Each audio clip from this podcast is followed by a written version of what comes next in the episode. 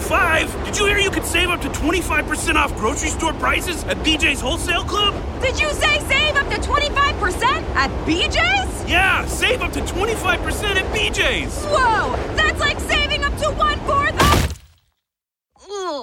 That's gonna leave a mark. BJ's, absurdly simple savings. Shop today. Not a member? Go to bjs.com slash simple savings. Volevamo inoltre chiederle per il prossimo futuro che prospettiva avrà l'Europa? Andrà a sfaldarsi o si costituiranno i tanto anelati Stati Uniti d'Europa? Ora, ovviamente senza eh, volere, volere che lei vesta i panni del profeta. sì, non solo del profeta, ma in realtà io sto rifiutando interviste giornalistiche le rifiuto perché non voglio riperderci tempo, voglio farmi i fatti miei, ma il pretesto con cui le rifiuto è spesso di dire io francamente non sono un opinionista e non lo voglio diventare. Poi tutti noi cittadini qualche riflessione la stiamo facendo. Tutti noi cittadini abbiamo visto che l'Europa ci è stata presentata come un futuro necessario e ci è stata presentata come una nuova autorità a cui bisognava per forza obbedire perché sarebbe stato bene per tutti farlo. Semplifico un po', ma insomma la grande narrazione dell'Europa era quella. Eh, di fronte a questa crisi, che è la più grande, al di là della strisciante crisi economica che ci portiamo dietro dal, dal 2008, e che è probabilmente assai più grave in termini storici, però in termini di avvenimenti, come dire, con una data precisa, questa crisi della pandemia è probabilmente il più grave avvenimento storico che si sia verificato, se non nell'arco della mia vita, sicuramente della vostra. E, e in questa occasione l'Europa si è rivelata totalmente inesistente. Zero. Completamente inutile e insignificante. Ogni Stato si è regolato esclusivamente da solo, in concorrenza l'uno con l'altro. Allora, effettivamente l'Europa è chiaro che va ripensata, perché l'Europa è una costruzione eh, da un certo, per chi ci crede, di una debolezza spaventosa.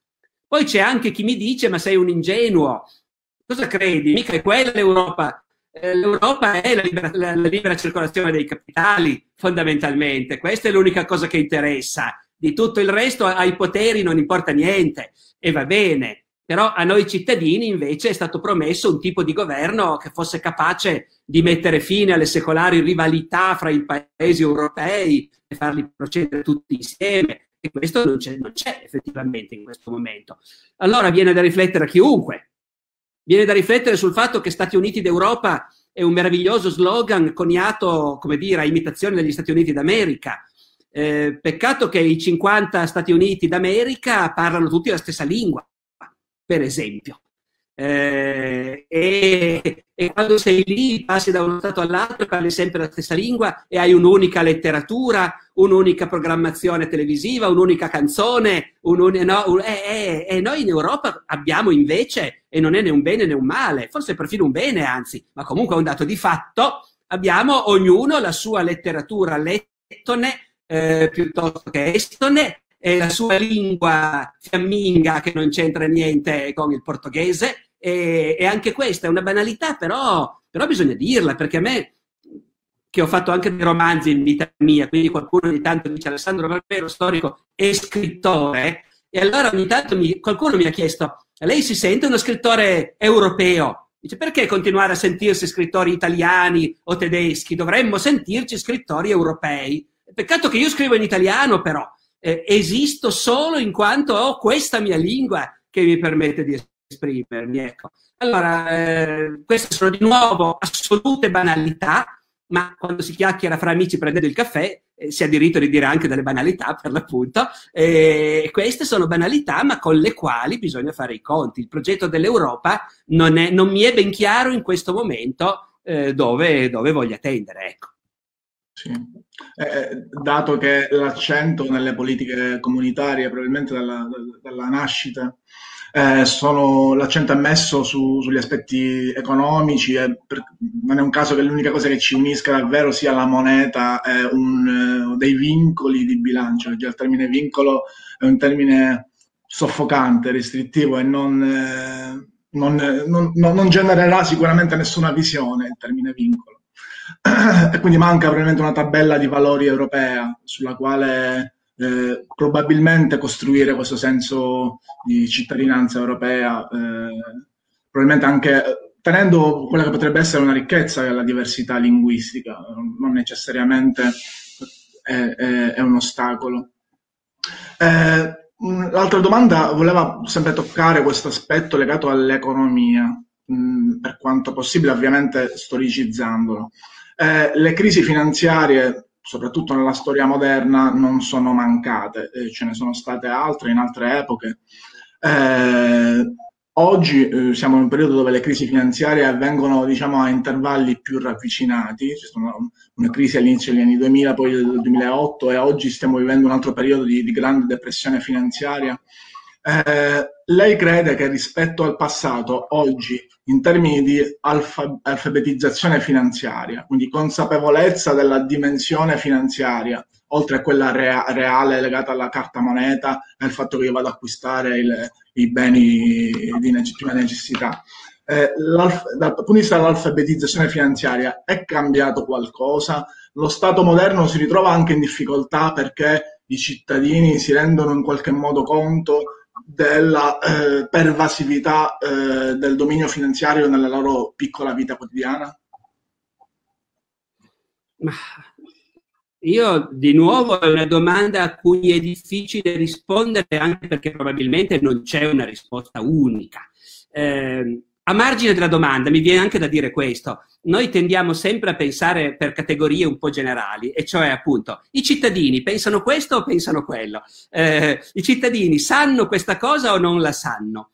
E in realtà è un difetto intellettuale nostro, noi fatichiamo a renderci conto dell'immensa variabilità delle società. Nella società c'è di tutto e già noi storici, quando parlando del passato, che è già più facile che parlare del presente, mica per niente facciamo gli storici, perché se non altro il passato appunto intanto si è già concluso, grazie a Dio. E poi i modi di conoscerlo sono quelli, possono essere anche molto ampi, le fonti possono essere molte, ma sono finite, mentre invece conoscere il presente, le fonti sono infinite. Eh, ci vuole tutta un'altra strategia per muoversi a conoscere il presente.